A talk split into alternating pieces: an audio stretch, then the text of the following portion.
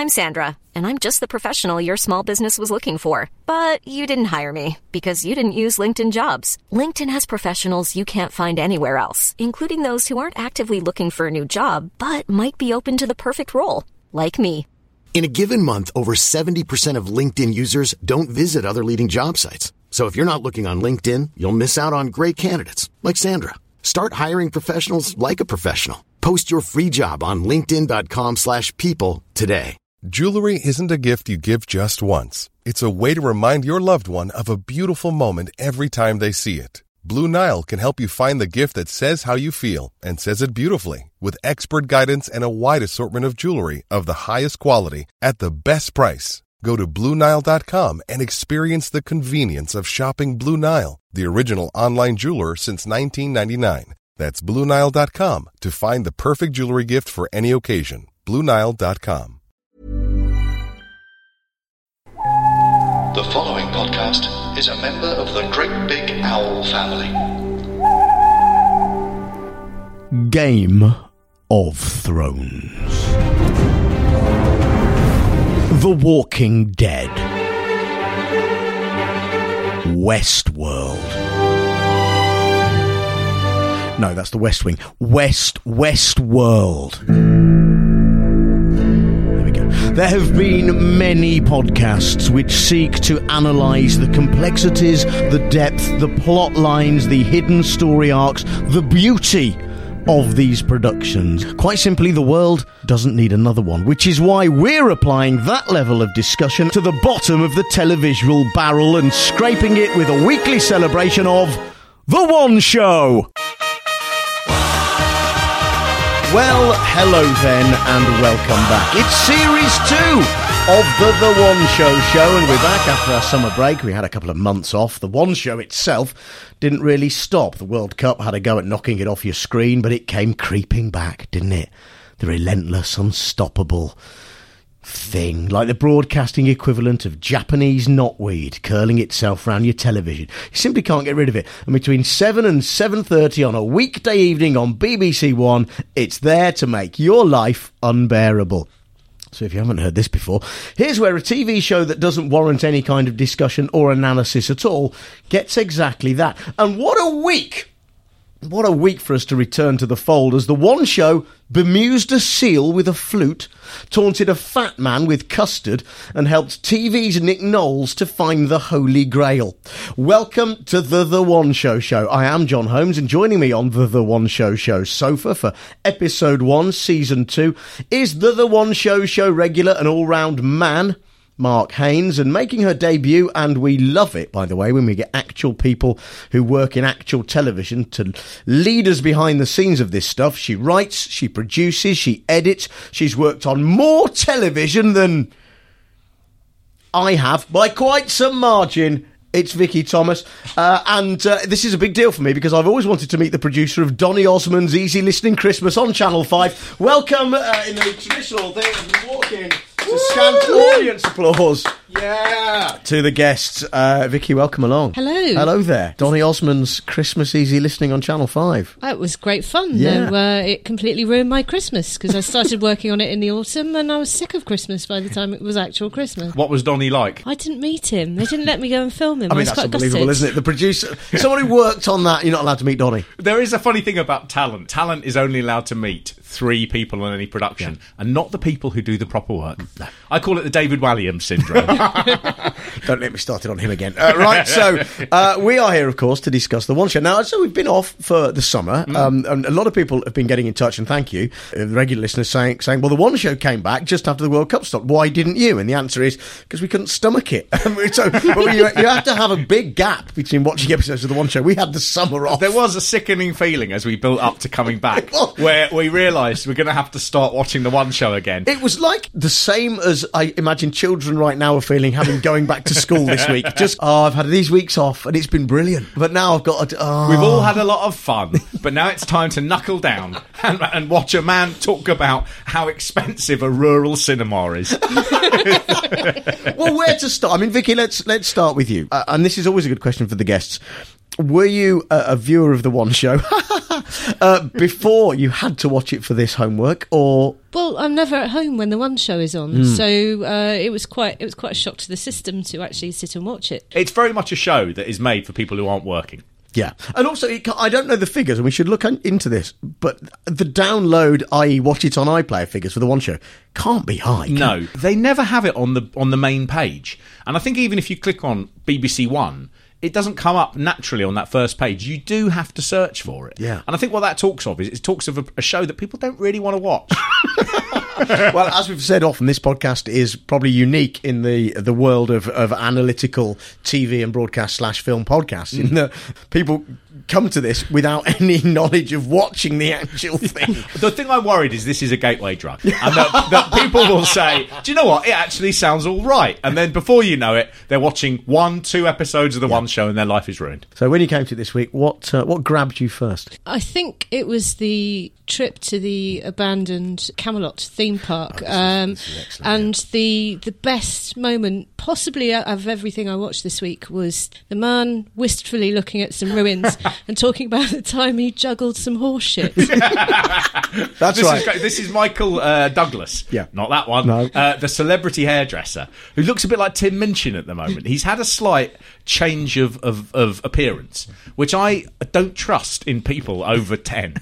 If you change your hair and then you change your facial hair and things at a late date, I think something's going seriously wrong. Well, it is, because exactly the same thing happened with Richard Hammond after the car crash. It did. Didn't it? He was on Top Gear, looking sort of normal, like a little child, but then he came out with all bangles and weird necklaces and new sort of haircut. Like He had been to death's door, right, and it had changed him. And when he'd come back with some beads.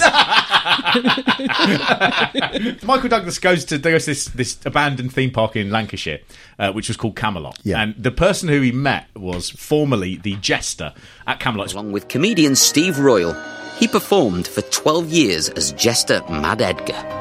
So what did you used to do here? I used to come out here about 15, 20 minutes before the jousting tournament and get everyone clapping and cheering. And they used to do actual jousting here then? This with real horses and all that kind of stuff? There was one particular horse we had here that had a special trick of its own. This one horse used to step forward for the final fight, and he'd always do his little bit of business, his daily business, let's just say, at that exact moment. He was that regular, there was that horse. But then the king used to go, "Jester, clear that up." And I used to just look and go, pick up and then juggle with horse manure. Did you? Yeah. Worth saying, Camelot is one of those regional theme parks that I've never heard of. Yeah, there's one in Matlock called Abraham's Heights or something like that, and it's like, who's Abraham and what have his heights got to do with something biblical? There's a Jewish man in Derbyshire. That's a first. And it's like, these sort of small regional theme parks. You're absolutely right. Yeah. And I think they're dotted around. Yeah. But they're all based on something like, there's a lot of farming worlds, which are sort of themed around farming. If you go down Devon, there's loads of those. Which are, there's a digger, and no, that's actually one of the rides. Diggerland is a thing as well. That's in Kent. There's a place called Diggerland, which is just some diggers. Does the theme park also run a large recycling centre? It doesn't sound to me much like the theme park. I think they just basically get small children to do lots of picking up rubble. Yeah, it's child labour. These cows need killing. Let's charge these children £2 each. Welcome to Abattoir Land. Come on in.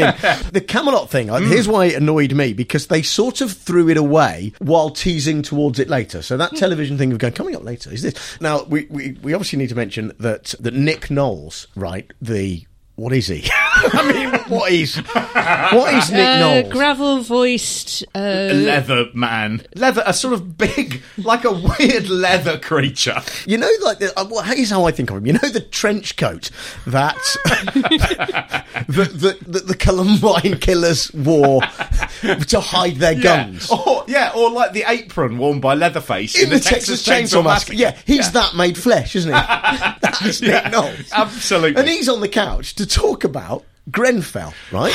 So this was Wednesday's episode. Look, I don't think that this show is massively influencing the direction the One Show is going in, but they basically on Wednesday's show gave us a show it's difficult for us to talk about without looking like monsters. That's right. Because they had Nick Knowles, easy target, but he's doing DIY SOS at Grenfell. That's made it harder. Yeah. Then they did a big item about new prosthetic limbs for a 10-year-old boy. That's right. What are we going to do there? Yeah. I can't touch it. I wasn't sure if I was allowed to mention that the other chap who had the other prosthetic, it was like Canangas from Live and Let Die. It was brilliant. Yes, it was. I was watching that thing and this reminds me of something. Of course, that's exactly what it was. Oh, good. I said we couldn't talk about that looking like monsters. And look at that. Well, we're happy to talk about monsters. Proved right. That man with one arm, he was like a James Bond villain. You know, and the kid was like some sort of an amazing superhero. The kid was. The technology was very cool. Was the best actual performer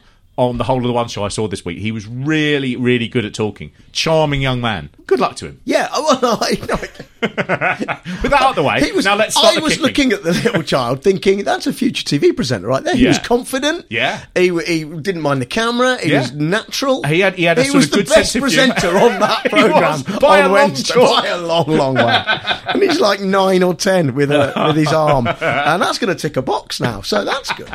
I want to mention this because the handbrake, we'll get to this early. Regular listeners know we do this handbrake turn of the week when they go from one subject to the other. Now, it was this week's, which leads us into the Camelot thing, was contained within... It wasn't going from one subject to the other... Well, it was, but with the same guest. So Nick Knowles was talking about Grenfell. And it was quite a, what's the work that you've been doing around the Grenfell site? I've been building this. We've been doing that. People have paid for that. It's beautiful. The community's come together. It's a beautiful thing in the shadow of this awful tragedy. And then they said, great. And then Nick Knowles' DIY Grenfell programme is going to be on, BBC One later on or something. And then they went, but Nick's also here to tell us how he thinks, there's the key word, he thinks he's found the lost medieval court of Camelot. And I was like, wait, what? And then they didn't do it then. No. They cut to something else and made us wait for that. And I'm like, what? And Nick is also going to be telling us about how he thinks he's found the legendary medieval lost court of Camelot. Now, this will be more confusing. This is the thing, isn't it? This is a real thing. It is a real thing. I can't believe this is a real thing. But anyway, in a moment, we're going to meet Alex Patterson, one of the first people here in the UK to be able to control his prosthetic by using his brain. Nick Knowles has discovered the legendary fictional medieval. Wouldn't it have been invented in the 12th century if they'd have come back after the video about the Camelot theme park, which opened in 1983 and closed in 2012, and Nick Knowles had gone, fucking hell, I've made a really bad error here. I've discovered the real theme park Camelot on an old map I had of Lancashire. Yeah. I thought the Camelot thing was great. They did a drone going over the top of this. It shut down in 2012. Yeah. They say on the show it was the competition because of the 2012 London Olympics sort of wound this thing up. No, I think it's more that it looked pretty shonky. Yeah. And Michael Douglas goes there. Not that one. He sits down and he has a midlife crisis in a crumbling castle where he starts talking about his lament for lost youth. I last walked through these gates, crikey, when I was about 12 or 13. Me and me mates from school, eating a hot dog. I can remember this castle. Look at it now. It's funny, really. It's very nostalgic, but it's like a double-edged sword. Like, one side it's happy memories and the other side is this feeling of mourning, for a time you'll never get back. And this castle is a great metaphor for that. Absolutely brilliant. Everything I wanted. They then had a drone fly over and it looked like the footage you see of Chernobyl when they go through all the ruined area. I wrote that down when I was watching it. I was going, first point, juggling with horse shit. Second point, looks like Pripyat. Third point, creepy music and screaming over the roller coaster sequence. They had this drone following the route of this old roller coaster, but with this ghostly echo of screaming people. Absolutely. It was really sinister, wasn't it?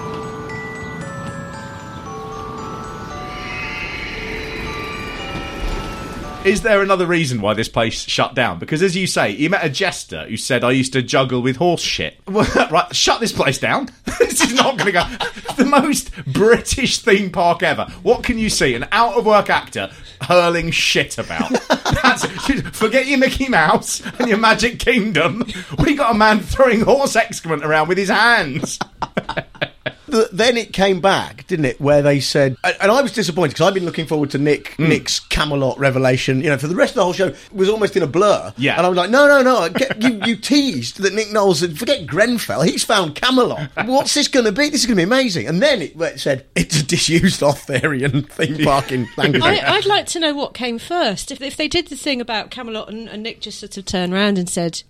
oh yeah, I know where Camelot, the real Camelot is. Yeah. Or if he'd said that and then they decided to send somebody to Camelot to bolt the show out, I don't know. We've talked to Jay Rayner about the order of these things. We know how this works. You see, they shoot so many films that then languish about in the office and they wait. They wait until there's the opportunity to put them on. A lot of them just fall off the edge because they don't bother, because no one gets... But they must have gone, we've got something on this, and rooting through... It's a real shame they didn't have a video about bullshit, because they could have played that one as well. Nick Knowles does reckon he knows where the genuine Camelot is. Which I suppose the horse shit metaphor. Isn't that... I'm juggling horse shit. Well, that's Nick Knowles and his theory. That's such a good thing that by chance that the video is about Camelot. But when they typed it into the database, to get a video up, the first word they use is horse shit, and it happens to be one about Camelot as well. Oh, lucky break. That was the thing, and then they threw it away. So we're waiting for this Camelot revelation from Knowles. I'm disappointed when it's an Arthurian theme park and not him discovering Camelot. And then they come off the back of that film saying, well, Nick, you've discovered Camelot, haven't you? The actual Camelot. And they said, you've got 30 seconds at the end of the room to tell us about that. The way he then told it, a bit sort of narky, like, yeah, fucking found Camelot, yeah, maybe I have, here it is the thing, you probably don't care, you know. He was really like, if you found Camelot, mate, big it up. Now, apparently, Nick, you're going to tell us where Camelot is and why you think it's there. Okay, so me and a professor in Bristol University reckon that Camelot was Cirencester, and we reckon we can prove it because the old amphitheatre would have been fortified and a circular amphitheatre. So the story about our King Arthur having a table which 5,000 knights could sit without anyone having precedence was a circular amphitheatre where they could all sit round without anybody being in charge. And that's where the story of the round table comes from. So the old amphitheatre in Cirencester was actually Camelot. Nick, there's a documentary in there. When there's you've a got documentary more proof, in there. Come back. We can prove it.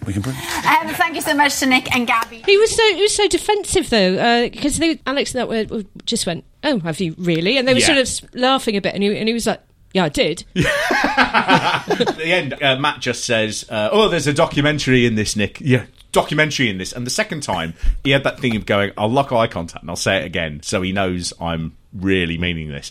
I'm going to tell Nick Knowles about television. Yeah. Do you not think that Nick Knowles has been trying to sell this documentary about Camelot for probably 9 years?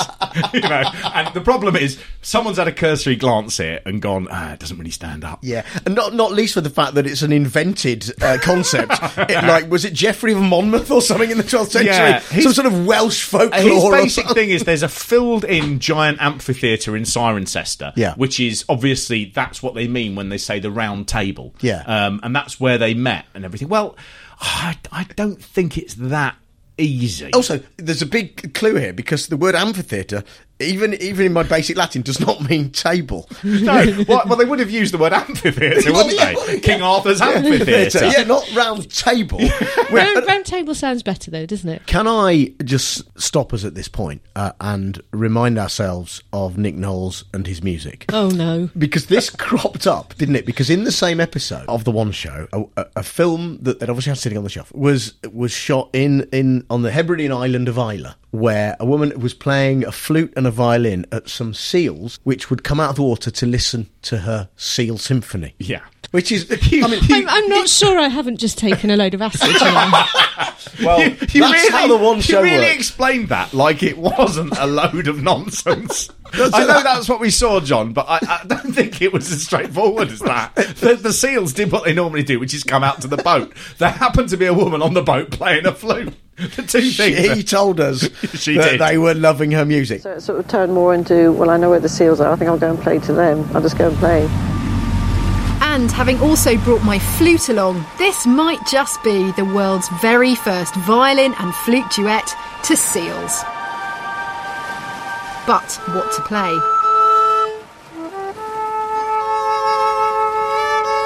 And right on cue, the seals arrive.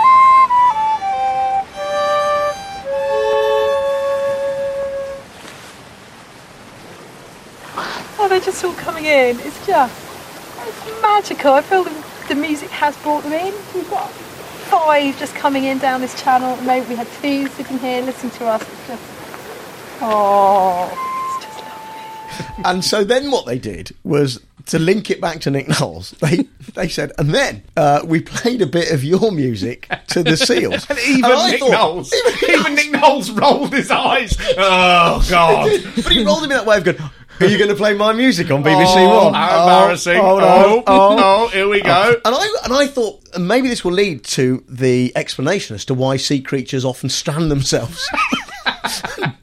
Beach on sand, because Nick Knowles would be playing at them. But they played a bit of Nick Knowles covering Here Comes the Sun. I never realised how great the Beatles were until I heard Nick Knowles have a go at Here Comes the Sun. But they didn't show it playing to the Seals. They just showed some stills of generic stock pictures of seals, yep, with speech bubbles going, it's better than that flute. It wasn't better than the flute. That's quite something, isn't it?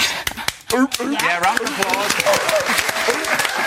Well, didn't stop there, though, did it, Al? No, didn't stop there. I mean, they liked Seal, but then we thought, well, I know, we'll try it with Nick's music to see what they make of that. Of course we did. Yes. You didn't. Well, of course we did. Here we go, listen up. It feels like years since it's been years. To be honest, one of the better reactions I've had. Here comes the sun. Look, it's brilliant. It's a whole new video for you. Yeah. Look at that. That's going to go viral. Thank you. And Matt said after that, again... That's going to go viral. He did. That's going to go viral. Someone's had a meeting with the new producer who's talking about the new goals of the show. But he got it wrong, of course. It's going to go viral. What he meant is that music is worse than a virus. Than any virus you can think of. I can't see it being competition for carpool karaoke, really. It's not. Though I did like the shot of a seal that they pulled out that it looked like it was covering its ears. That was the best one. Running towards the men with clubs. I mean, I was still trying to recover from the presenter going, oh, and of course I brought my flute along. What? So I've got Nick Knowles' song, An Eye for an Eye. I don't know if you're familiar. Yeah. It sounds like he's trying to pass a particularly difficult stool while he's doing it. And also all the instruments out of him. I played this on the radio and I've talked about it before, but I have any excuse, frankly, to play Nick Knowles. And if you're not familiar with it, right, the video is on YouTube. Yes. Vicky, isn't it? And it is something to behold, isn't it? Yes, and then try and bleach your mind afterwards. It's the earnest lyric. Now, this is Nick Knowles essentially acknowledging, like we all do, that there are problems in the world. There are wars. There's just evil in the world, isn't there? And Nick Knowles is more or less Jesus in this scenario, and has come to save us all with his song, An Eye for an Eye. So I'm just going to play a little bit of it to you.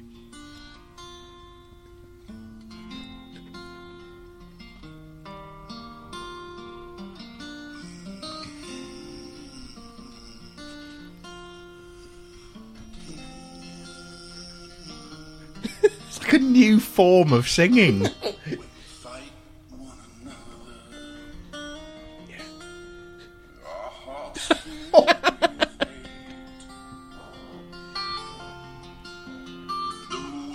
ones who suffer, ones who sit at home and wait.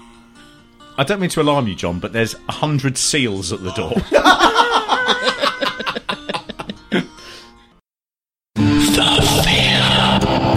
Missing out, the fear of going out, the fear of flying, the fear of dying, imposter syndrome, spiders, pipes from Ghostwatch, dolls with buttons for eyes. We're all scared of something, but what are you scared of?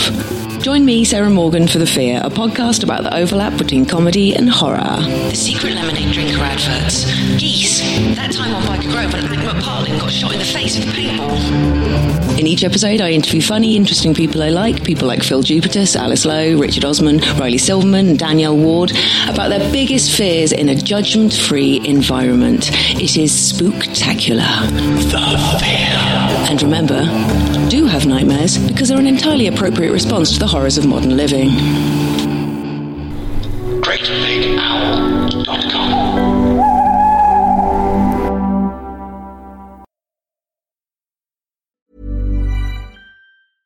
How would would you like to look 5 years younger? In a clinical study, people that had volume added with Juvederm Voluma XC in the cheeks perceived themselves as looking 5 years younger at 6 months after treatment. Look younger, feel like you. Add volume for lift and contour in the cheeks with Juvederm Voluma XC. Reverse signs of aging by adding volume to smooth laugh lines with Juvederm Volure XC. For important safety information and to find a licensed specialist, visit Juvederm.com. That's Juvederm.com.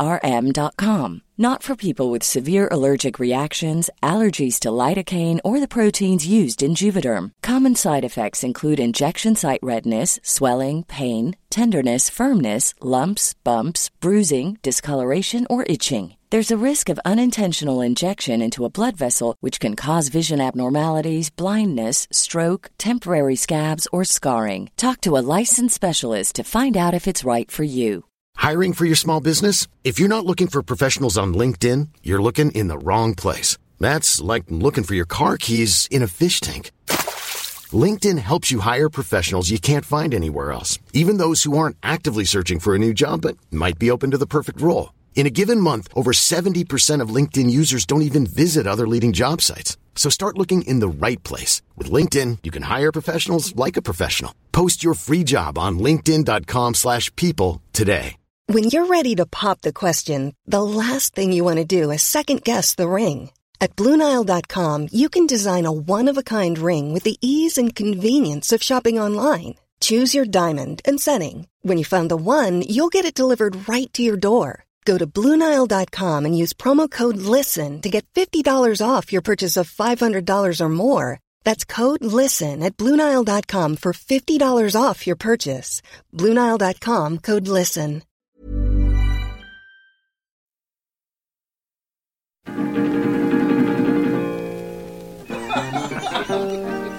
Rule of Three, a podcast presented by me, Joel Morris. And me, Jason Hazley. In which we talk to people who make comedy. About the films. And TV. And books. And records. And comics. And people. That make them laugh. She doesn't want people having a go at Martin, even though she can. And that's true. I mean, most of my friends are idiots, but they're my friends. Yeah. I never really understood what Han Solo did for a job. You don't need to know anything up more than, like, he's just sobbing while being punched in the balls. They were just trying to make each other laugh in the office. You have to show a certain amount of contempt for your audience. Write your own jokes, been a morning, you lazy bastard. Follow us on Twitter at Rule of Three Pod. Rule of Three. Available now from all good podcastier. Oh. Oh, it's a pity. And on it goes. It's a pity the whole world isn't made deaf. I got quite obsessed with this thing of sort of daytime TV presenters releasing albums, because Alexander Armstrong did one, I think, right, for Christmas, and that got heavily advertised. I think it was a big seller. I mean, in the old days, they used to do something a bit novelty, TV presenters. Sing Lofty by Don Estelle and Windsor Davis. It would be a bit of a tie-in. But then, when they go... One for our younger listeners there. Yeah. Jason Manford released an album as well. Yeah, you're shitting me. No, absolutely true. I've never heard it, and all I think about every day is what it will sound like. I interviewed Jason Manford on the radio when this came out, but he was on a PR trail doing it, and someone said, do you want Jason Manford to come in and talk about his new album? And I was like, I absolutely do, yes. What is it like? Yes, I do. It's like a sort of big bandy, show tuney, sort of, croony. It's not a pop album. It's not, it's for your gran, isn't it? That's the, it's that sort of thing. Your Daniel O'Donnell sort of. Yeah, it's that kind of thing. And I think it did all right. And he was very proud of it. Why wouldn't he be? And I think I admitted to him that it wasn't for me. And that was fine. It is a funny thing. And Nick Knowles, you see, the funny thing about it is, we all sort of think it's a bit of a joke and everything, but he takes it very seriously. That makes it hilarious. Yeah. But it obviously does all right, because he doesn't joke about it.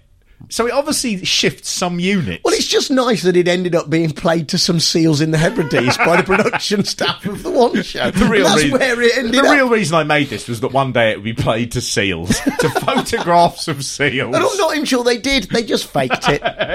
Because otherwise that would be animal cruelty. Nick Knowles never comes across as the warmest chap, does he? No. No, there's just something about... He looks like he's maybe about... 2 minutes off taking you around the back of the car park for a fight. Absolutely. It's a bit frightening. I'm quite scared of him. I call that James Martin syndrome. I think James Martin is only one wrong glance from just biting onto your nose.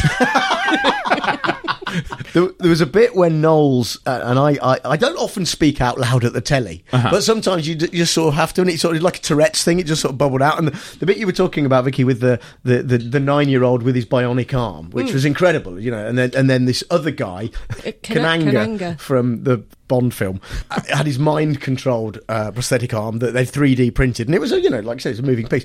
But then Knowles, during the interview with the older guy with the bionic arm, tried to high-five the little kid with the arm, the other arm, and this kid didn't quite know what Knowles was wanted, but Knowles was like sort of owning the interview was going on with this other guy, but Knowles is sort of like, I'm going to just high five the kid. Then the kid demonstrated how it could twist around, and so did the other guy, and then Knowles just went, my wrist can't do that, and I just generally on my own.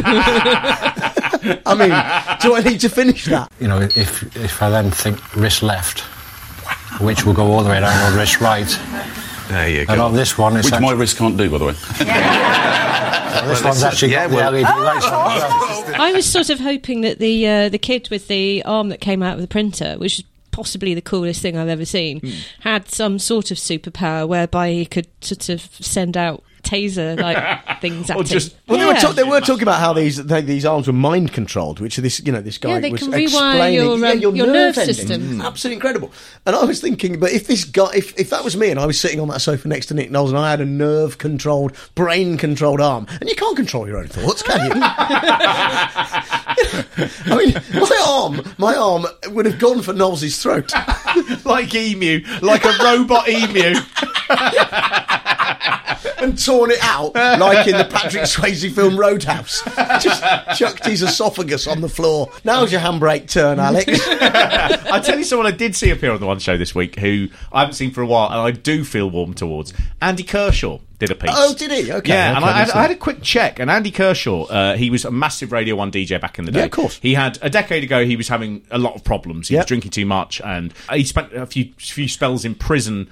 Apparently, his autobiography is, he talks about how he had a brief relationship with a pre-countdown Carol Vorderman, which is well worth reading about, I'm sure. But he did a little piece about the death of the corner shop, and it wasn't much of a piece, and I was so pleased to see Andy Kershaw back. This is a genuine moment of I was just pleased. I like him. He was likeable on it. I'd like to see more of him. More Andy Kershaw. More Andy Kershaw. If anybody from the One Show production team listens to this, they all listen to this.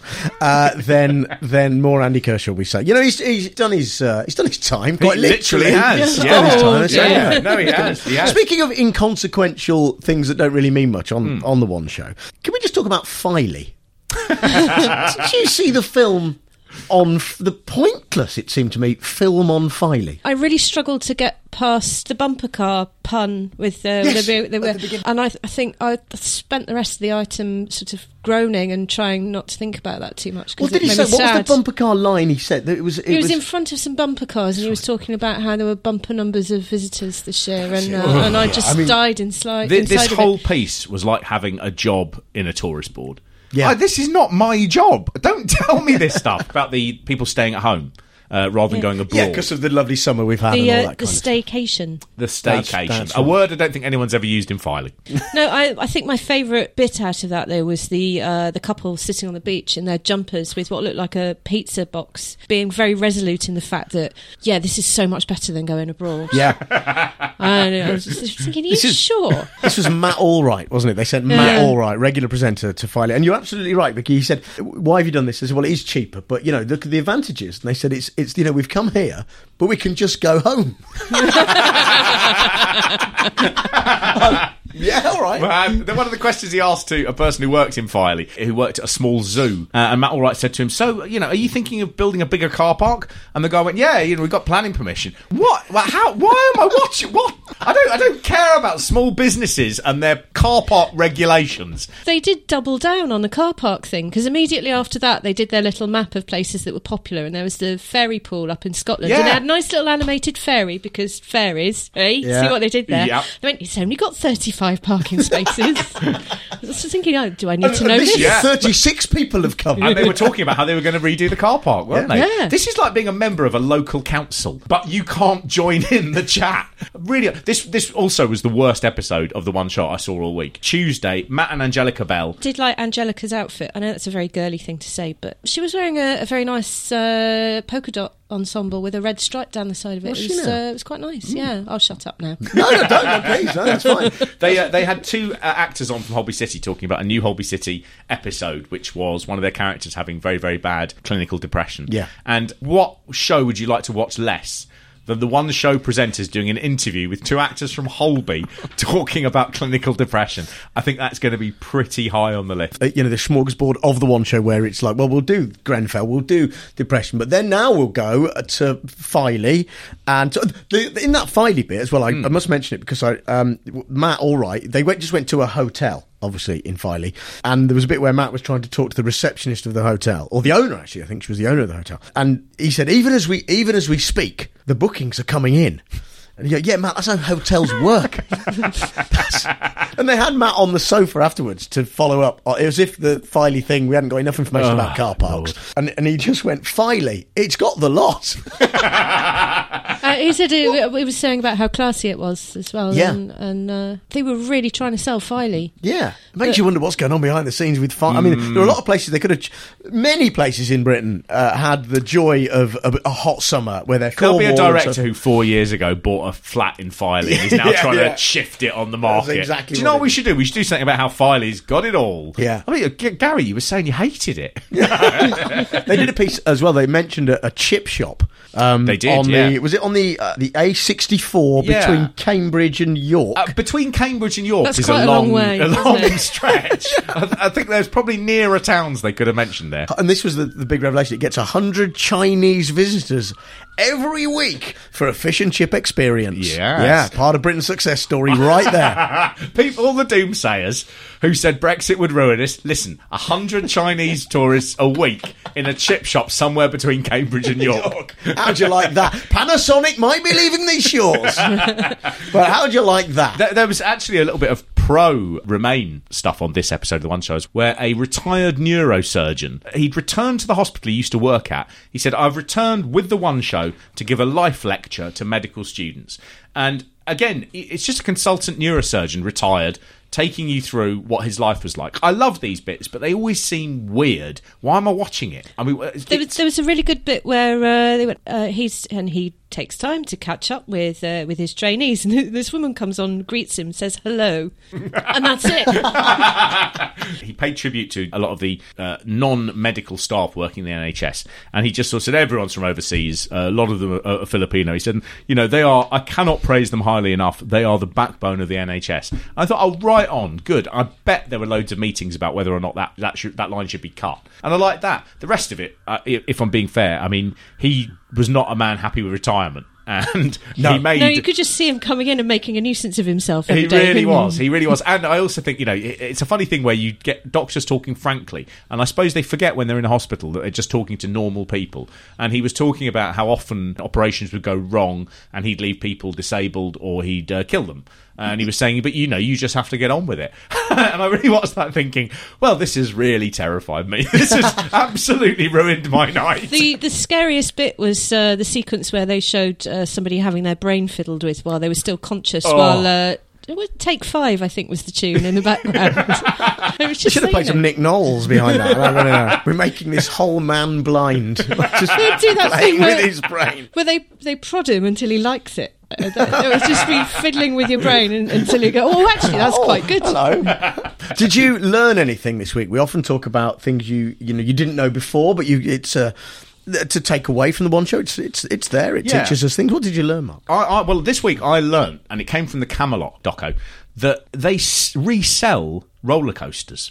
So they mentioned Camelot used to have 6 roller coasters, and they said all but one have been sold to other theme parks. Yeah, and there's a part of me that went, that sounds dangerous. I don't know why, but putting a roller coaster back together again. But then I thought, I wonder how much a roller coaster costs. I have no idea, but it must be quite a lot because I don't know anyone who's got one. But I was thinking, that's a really weird thing. We could club together. I mean, that's... I quite like one. It's a really weird thing I'd never thought about before, which is the economics of roller coasters. And they obviously cost so much and are so difficult to make that you can buy one from 1983 to put in a modern place because otherwise it's really expensive. So I learnt a little bit about the economies of roller coaster management. Well, that's fair. I think roller coaster management is more or less the production of The One Show as well, isn't it? The ups and downs, the twists and the turns, the thrills and the deaths. Made me think about, and it would probably be quite a good One Show article, really. The euthanasia roller coaster. I don't know if you've ever seen that, but a man did a concept design for a roller coaster that would kill you, that would euthanize you, and you know, if you decided to end your life, you could book a trip on this roller coaster. And it was designed. He had a huge ascent. And then a drop, and then it would go in concentric circles, which got smaller and smaller, so the G-force got bigger. And your brain would be starved of oxygen, and there'd just be a car full of corpses at the very end of it. This is what I believe we're working towards. It's probably worth saying that has been bleeped out.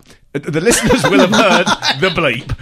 It's important to remember, you know what we're talking about. But we're not saying it on here. Because that place has lawyers. They have lawyers. And let me tell you, those lawyers have been working very hard in the last couple of years. Another case is not going to face them. We don't want to be involved. Just to say. What did you learn? Did you learn anything? I learned that... Now, we were pointed towards an episode of The One Show that wasn't in the last week. It was on while we were off, over the summer.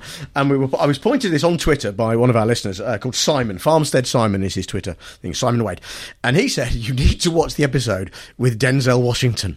Okay, who was on promoting The Equalizer 2 like a couple of weeks ago. And he said, I think he described it as a roller coaster. I think he said it was something like it was a roller coaster episode, right? And indeed it was, because I always like it when a big A-list Hollywood star is exposed to The One Show. Bruce Willis that time. That classic Mel Brooks episode. The Mel Brooks episode. They have to suck Washington into the world of The One Show. You know, saying, we've got this amazing Hollywood, and he got the entrance. He got the walking from backstage applause entrance. Lovely. You know, it's Denzel Washington. This is going to be great. And we're going to be talking to him about this. And they showed a montage of his, training day. He got an Oscar for that, didn't he? This montage of Denzel Washington's work and everything else. And they sort of said, well, he's with us throughout the show, so stay with us for the whole show, because lots of topics to cover, starting with veganism. And then Denzel just went, oh. As he cut to the film. And then there was a film that obviously Denzel had to watch in the studio of the residents of Rotherham, some of these fat blokes from a pub in Rotherham who the challenge of going vegan for a week, right? And so, you're watching it thinking, in my mind was Denzel's watching this. Yeah. Denzel's watching this with me. And these were in a pub, they're eating pizza out of a box and necking pints of Foster's. It was called the Butcher's Arms. And they said, you've got to go vegan for a week. And then, so they, classic thing of going, what are you going to miss? And this bloke, I love me eggs. And then another bloke, I love me custard.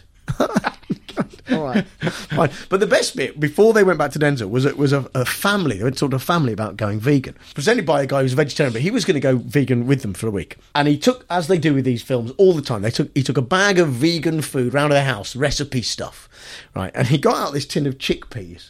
And the woman from the household just went, oh, I don't like chickpeas. And her husband looks at her and he goes, you like hummus? And she just goes, oh, yeah. And I'm just going, Denzel's watching this! Denzel Washington! I won an Oscar. And then, of course, it came back to Denzel. You've tried veganism, haven't you? Yeah. I was going to say, have you ever tried hummus? Which is a funny thing to ask to people who are at the top of their profession. Have you ever tried hummus? Say that. I once went into a deli near me. Yeah. And the person in the deli when I got in was Liam Gallagher from the pop group Oasis. And he was in a conversation with the lady who runs the deli. And he turned to me as the man coming in and he just went, hey, mate. He said, what's that slightly pink spread that you get like on holiday? And I went, on holiday? He went, yeah, fishy. It's fishy, it's pink. I said, what, a taramasalata? And he turned back to the deli woman and he went, everyone's heard of it. He he didn't realise you could get Tara Masalata in England. That was a big gap. I suppose he doesn't go to the supermarket very often. At least now we know what that row in the corridor with his girlfriend was about. That was on the front of all the papers. Yeah, I've told you, Tara Masalata is available in the UK. Yeah. Oh, but always ask famous people basic questions like, have you ever tried hummus? That's a really good way of getting them down to your level. Denzel tried veganism while he was training for a film, while he wanted to look good in a film, and he said he couldn't get on with it and he got rid of it. And the thing I learned, to bring it back to that, was that this evolved in some sort of conversation. Anyway, I've learned that Nelson Mandela... Did he really like tzatziki? And Sylvester Stallone have been to Denzel Washington's house for a chicken dinner. On the same night? Yes. That's what I learned. Amazing. Yeah.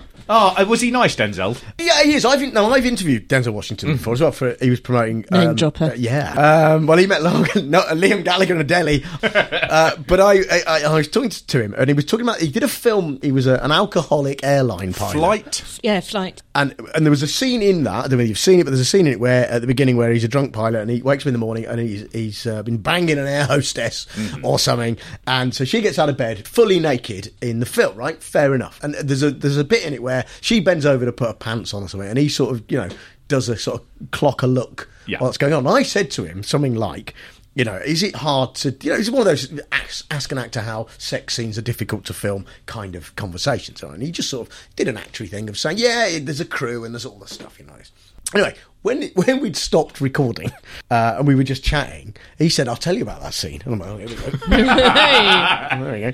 So he said, it's really weird. He said, because I watched the film, when the film came out, I saw it with my wife, right? And obviously she's watching me basically lick a naked lady. He said, it's always tricky watching that with your other half. And you sort of go, I'm just acting. And he said, but I'll tell you, John. He said, it's only half acting. And I said, but she's, she's naked. And he said, yeah, but he said the modesty pouch for women. He said, it's a tiny, because you heard about the modesty pouch for men. Uh-huh. In film, where they put a sock over it, don't they? Yeah, a sort of flesh-coloured jockstrap. Yeah, exactly, yeah. So that's kind of how actors do it. He said, but for women, and I didn't know this as well, he said, it's the equivalent, but they just basically put a little bit of cloth over the hole.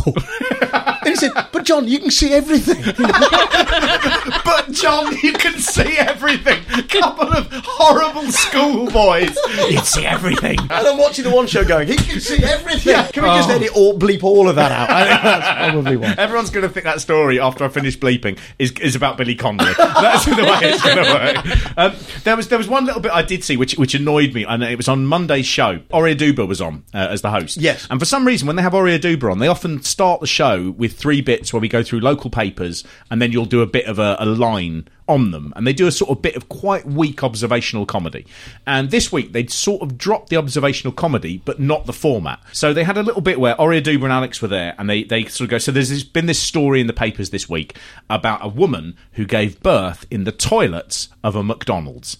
And they totally didn't bother with the punchline. No gag. So Alex said, I wonder what they'll call the little guy. And Ore Oduba went, so many options. And Alex went, too many options. Hello to everybody at home, and hello to Sarah Meakin Scunthorpe, proud mother to what may be the first ever McBaby, after she gave birth in a McDonald's toilet. Luckily, a midwife was also at the restaurant. Believe it or not, it actually happened. I wonder what they'll call the little guy. So many options. Too many options. Hello also to 18-month-old Isla. And they moved on, right? Now... Give us one, okay? Give us one. If you're going to write the feed line, you have to go, what are they going to call it? Ronald? Mac? Hamburglar? Right? Mayor Cheeseburger? Filet? Grimace? There's loads. Grimace is a good name for a child. Only other thing I saw this week that I think is worth commenting on is they had Grayson Perry was on last Wednesday's show, The Artist, and he's doing a appeal for his old work, which he didn't keep any real records. So all of his old work and his early work was sold, but he doesn't know where any of it is. He's got a big exhibition coming up, and he wanted to sort of get it together. The natural thing to do that is an appeal on The One Show. I shouldn't think many One Show viewers have a lot of contemporary British art in their nursing home. But they had a thing where he'd done a sheet which they printed as a sort of rostrum shot, rather. And it showed all of the different marks that he'd put on his pottery over the years. Right. And on the left-hand side in the middle, which is where your eyes naturally go, one of the pieces had a swastika on it. Right. Now, I presume it was the Hindu symbol rather than the Nazi. The appropriated Nazi. There was a very odd moment of watching The One Show and seeing a swastika appear with Alex's voice lilting behind. But, oh, well, we'll have a look in our attics. No, I've just seen a swastika. There's a swastika on BBC One. Stop it. This has gone too far. There was a... just bring it back to the Denzel Washington thing. Now, we often talk about tenuous links to the next item and, you know, and handbrake turns and so on and so forth in this.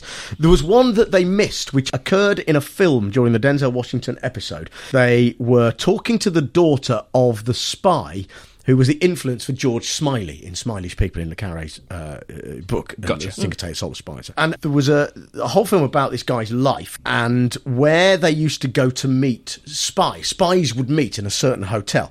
And they showed her going in there to sort of recreate this, you know, this is where they used to meet kind of thing. And the hotel was called The Washington. And I thought... oh, no. Oh, well, Denzel Washington is their guest. So that's when they come back off this film, I wonder what the line will be. Will it be something like, well, they're from one Washington to another, or, you know, Denzel... Didn't mention it. No. Absolutely ignored it. And I was sort of... I was disappointed in them, if I'm honest with you. I was disappointed. That's the producer's job, isn't it? Because we know... someone should have spotted that. Jay Rayner made it clear to us. Yeah. Alex and Matt do not watch those films. You've blown my mind, really, that they don't watch these things, because they're so good at doing understanding faces. It must be quite a skill. I wonder if they just have practice in the mirror. They are. I mean, we talk, you know, we do. You're right, Vicky. We sit. We've said this before. We sit and we are going, ha ha ha, The One Show. But they are. It is a skill. It's an art form in itself. It's contemporary art. That's how you have to watch it. I think. Just think, this is an art installation. That's what it is. I think it's the thing that they should beam to life on other planets. You know, just to keep them away from us. It demonstrates the nation's obsession with talking about medical ailments and crappy holiday resorts. It is all the conversations they talk about are the sort of things that someone you know would say, and you say about them, God, they're boring.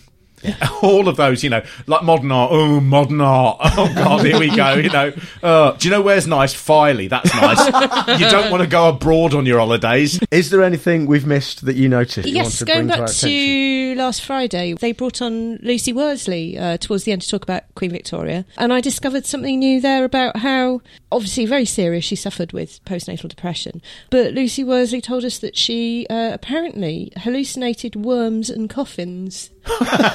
That's great. That's forever coloured my view of British history now. Those little bits that are thrown up, and I use thrown up in the sense of vomiting.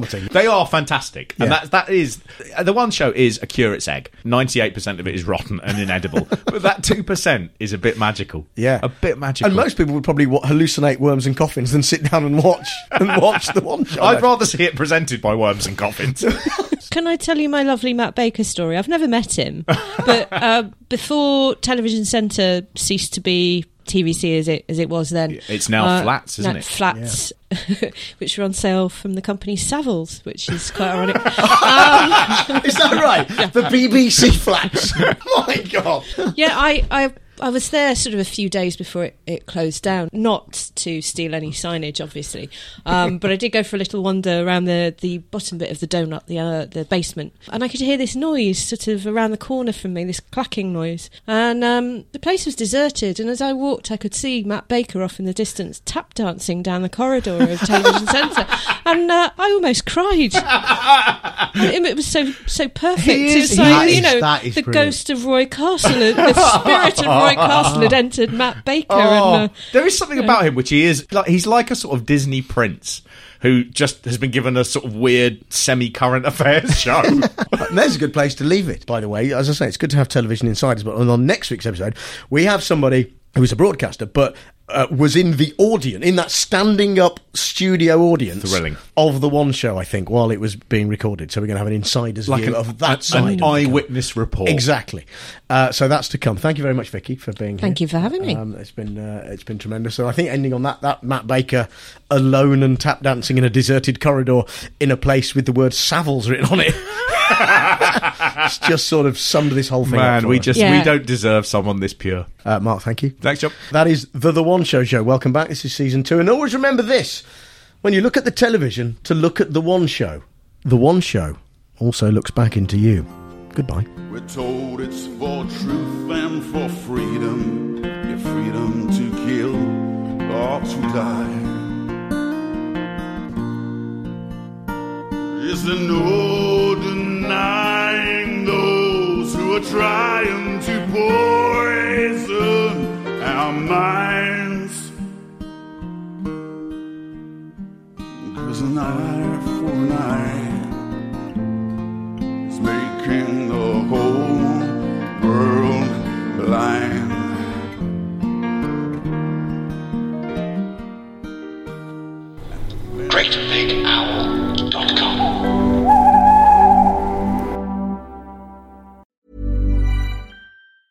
Mom deserves the best, and there's no better place to shop for Mother's Day than Whole Foods Market. They're your destination for unbeatable savings. From premium gifts to show-stopping flowers and irresistible desserts, start by saving 33% with Prime on all body care and candles. Then get a 15-stem bunch of tulips for just $9.99 each with Prime. Round out Mom's menu with festive rosé, irresistible berry chantilly cake, and more special treats. Come celebrate Mother's Day at Whole Foods Market.